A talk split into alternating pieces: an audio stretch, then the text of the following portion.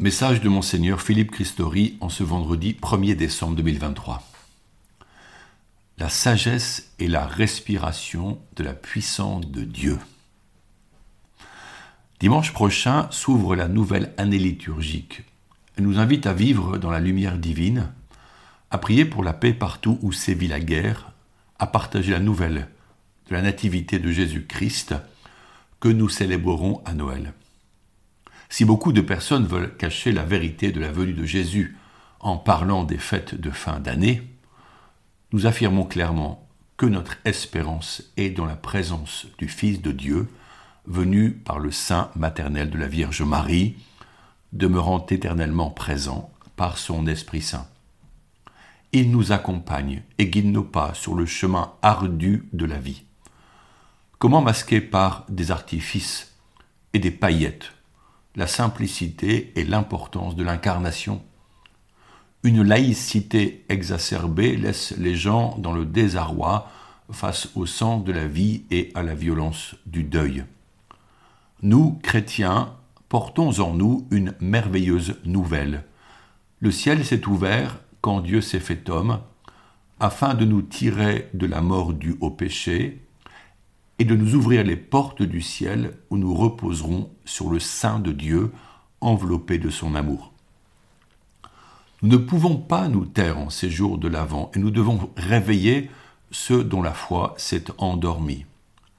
Soyons les porteurs joyeux de cette bonne nouvelle par tous les moyens possibles, par des rencontres avec ceux qui sont seuls, par des mots et des gestes qui diront la bienveillance que nous désirons partager, afin que notre société s'élève vers plus de bien et d'humanité heureuse.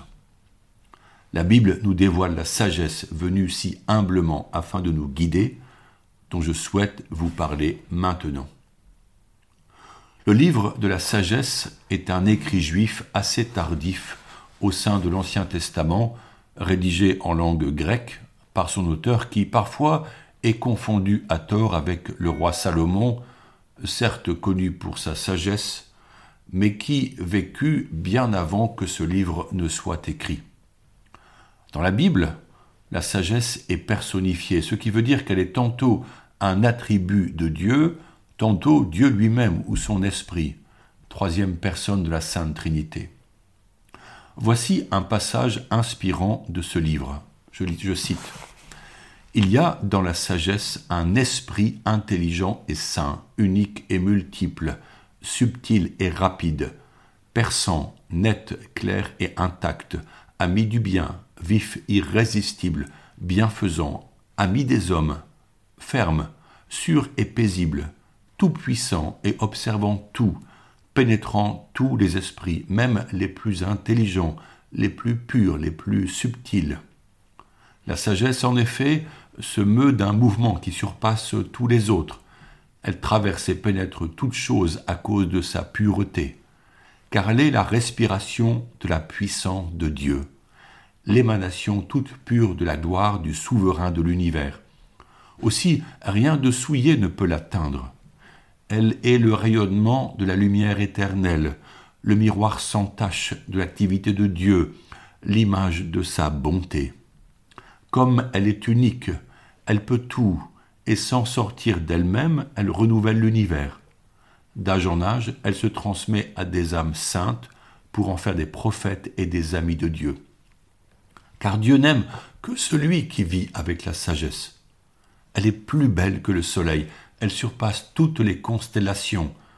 Si on la compare à la lumière du jour, on la trouve bien supérieure, car le jour s'efface devant la nuit, mais contre la sagesse, le mal ne peut rien. Elle déploie sa vigueur d'un bout du monde à l'autre, elle gouverne l'univers avec bonté. Fin de citation. Le début de cette péricope biblique décrit les qualités de la sagesse que nous espérons pour toute personne, car elle donne à l'être humain de comprendre sa vocation pour l'infini. L'homme est créé et fait pour l'infini de l'amour et de la miséricorde, et ultimement, il est destiné à l'infini de la vie éternelle. En priant, nous demandons cette sagesse, ami du bien et ami des hommes, pour soi-même et particulièrement pour tous les dirigeants de ce monde, car leurs actions ont des conséquences sur nos vies. Pour l'auteur, la sagesse est, je cite, la respiration de la puissance de Dieu. C'est-à-dire le souffle créateur qui donne vie, comme on le voit au début du livre de la Genèse. Face aux pouvoirs humains qui prétendent défendre leurs objectifs autoritaires et satisfaire les besoins de leur peuple par la guerre et tant de formes d'oppression, nous appelons les hommes à s'ouvrir à l'amour de Dieu, que Jésus révèle pleinement par sa passion et sa résurrection, en s'offrant dans ce mystère pascal pour le salut du monde. Seul l'amour divin peut éclairer les consciences endormies en vue d'une paix authentique. Nous, chrétiens, voulons-nous être ces âmes saintes disposées à recevoir la sagesse ? Nous pouvons être comme des contenants remplis d'eau cristalline, symbole de la grâce, des contenants qui débordent, communiquant ainsi la vie à ceux qui viennent s'y rafraîchir. C'est le flot ininterrompu qui les garde lumineux, et si l'eau vient à manquer, ils deviennent gris terne. La sagesse, dit le texte, est plus belle que le soleil et toutes les constellations, dont nous avons pourtant des images fantastiques grâce aux photos prises par le nouveau télescope James Webb. Il est vrai qu'à l'époque de cet écrit, personne n'avait accès à de telles images. Mais les gens savaient contempler le ciel et y voir la présence et le signe de Dieu. À ce stade, nous pouvons nous demander comment acquérir une sagesse si désirable. En effet, elle ne peut être achetée ni acquise par la volonté humaine. Elle s'acquiert par l'union à Dieu.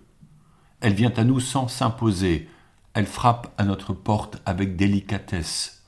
Elle se propose d'entrer si nous ouvrons notre cœur et notre esprit à son interpellation.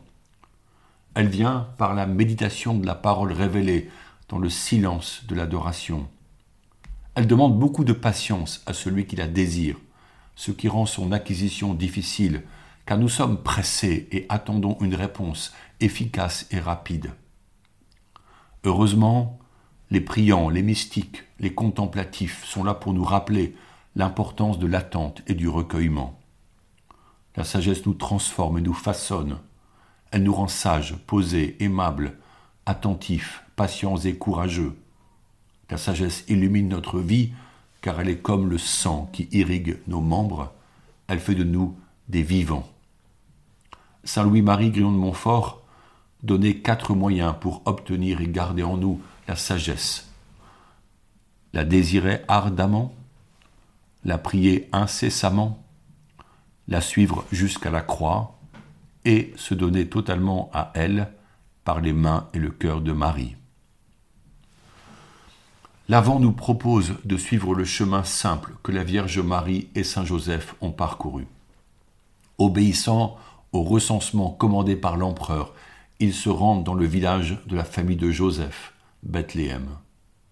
Marie est enceinte de l'enfant roi, celui qui fut annoncé par l'ange Gabriel, celui que Joseph, devenu son époux, adopte, puisque l'enfant est né du Saint-Esprit. Un enfant du miracle, qui apporte le salut à l'humanité. Marie et Joseph entrent pleinement dans l'abandon à la volonté de Dieu. Ils se laissent guider par les événements. Ils sont pauvres et ne vont pas être bien reçus. La route est longue. Marie fait sans doute la route montée sur un âne afin d'économiser ses forces, car la naissance de l'enfant est imminente. On peut les entendre fredonner les paroles des psaumes pour se donner du courage. Ils forment un jeune couple discret, sans apparat, porteur pourtant d'une promesse à advenir. Pendant ces trois semaines de l'Avent, semaine de l'attente, mettons-nous à l'écoute du silence pour recevoir la sagesse de Dieu et considérer la parole comme un trésor à chérir afin de porter à ceux et celles avec qui nous vivons et travaillons le témoignage de la fête de la Nativité, loin des considérations marchandes et des sollicitations des soldes et leurs rabais.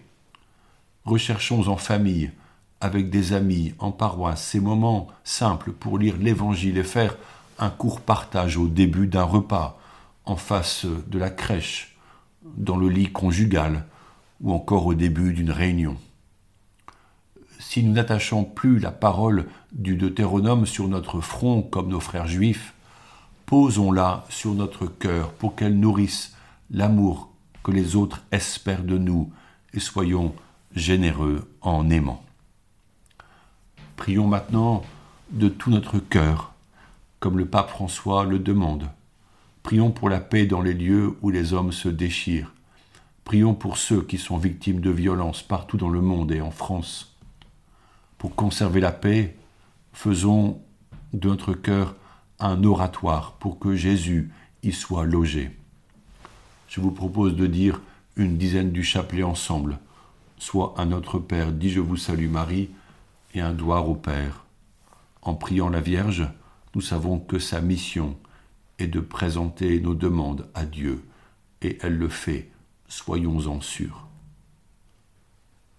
Notre Père qui es aux cieux, que ton nom soit sanctifié, que ton règne vienne, que ta volonté soit faite sur la terre comme au ciel. Donne-nous aujourd'hui notre pain de ce jour. Pardonne-nous nos offenses, comme nous pardonnons aussi à ceux qui nous ont offensés. Et ne nous laisse pas entrer en tentation, mais délivre-nous du mal. Je vous salue Marie, pleine de grâce. Le Seigneur est avec vous. Vous êtes bénie entre toutes les femmes, et Jésus, le fruit de vos entrailles, est béni. Sainte Marie, Mère de Dieu, priez pour nous pauvres pécheurs, maintenant et à l'heure de notre mort. Amen. Je vous invite à continuer par vous-même. Bonne journée.